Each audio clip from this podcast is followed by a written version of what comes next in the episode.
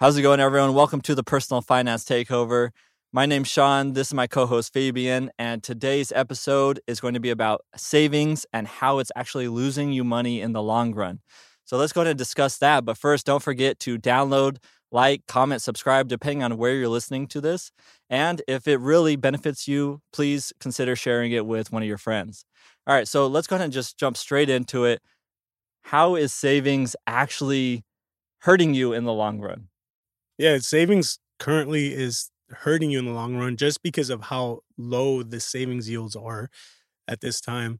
If you look at the average, I think right now it's like 0.10%. If you look at brick and mortar traditional banks, but if you look at online banks, then you can get like a 0.5%. You know, it's really low.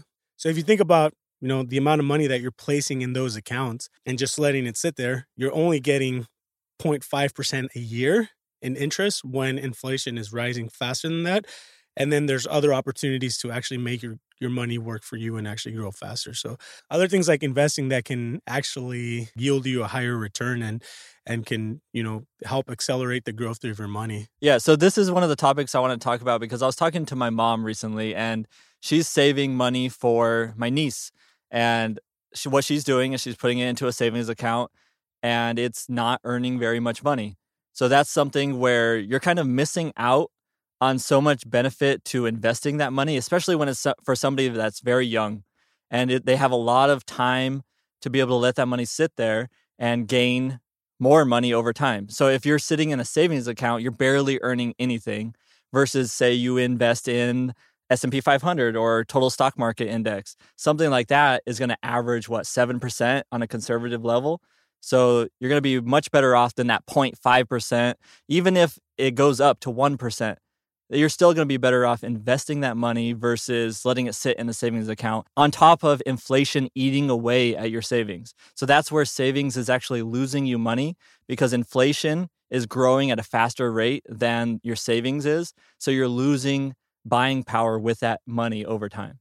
Yeah, and then uh, the earning potential just becomes uh, a lot less if you're just letting it sit in the account. I think the one important thing you said was, you know, having time on your side. So if you're just going to, you know, you just quickly want to, you know, let the money sit for a year, six months or something and just make a little bit of interest on it, then okay, it makes sense.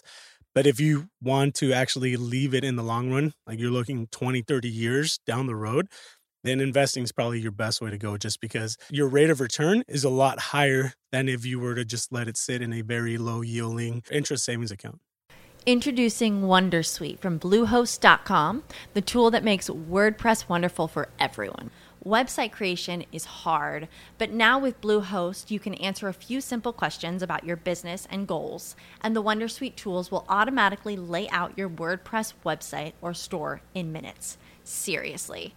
From there, you can customize your design, pick your brand colors, and add blocks. No custom theme or coding required.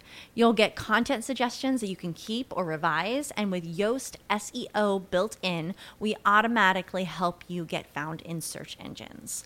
From step by step guidance to suggested plugins to an AI powered help bot, our built in tools make WordPress wonderful for everyone. Whether you're a beginner or a pro, you can join over 2 million Bluehost users. Go to bluehost.com slash wondersuite. That's bluehost.com slash wondersuite. Yeah, so there's so many options out there whether you invest in like the traditional stock market, S&P 500 or total stock market index, which we've talked about as being one of the most simple approaches to investing your money and having a conservative 7% return. So, this is something, if you have time on your hands, why not? Now, let's also dive into why, when do you actually use savings, like a savings account? So, one example I can think of is emergency fund. And maybe you're saving up for something that's short term, six months from now or a year from now, and you don't want to risk it possibly going down. Yeah, you don't want to risk the value going down. So even like a down payment for a house, that's something you probably don't want to keep in the stock market because given you know any market condition you know nothing is certain you might lose value in the money that you actually put in so it's better to you know put in something that you know it's liquid something that you know it's a little bit more stable and that way you retain the full value of that money you've saved up you know, just do your research, whatever you feel comfortable in, and just make sure that you know any interest or anything you're you're gaining, it's it's beating inflation and actually he- helping you make more money. Absolutely. So, just to recap, savings it is losing to inflation if you're in a traditional savings account that's getting you say 0.5% or even up to 1%. And that's something that if you're holding your retirement money say 20 30 years down the road you're going to be pulling this money out and it's sitting in a savings account then it's losing buying power every single year that goes by because inflation is much higher than 0.5%. So you're losing buying power. The only time you would actually use a savings account is for short term savings, like, say, you're saving up for a down payment on a house or your emergency fund. You don't want to risk that losing value because the stock market could go up, it could go down. In the long run, it makes more than inflation.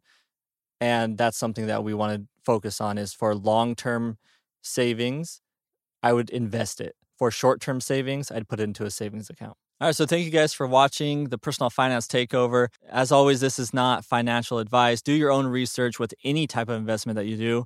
And if you like this content, please download, like, comment, subscribe, and share with a friend if you found this valuable. All right, so thank you guys again for watching, and we'll see you on the next one.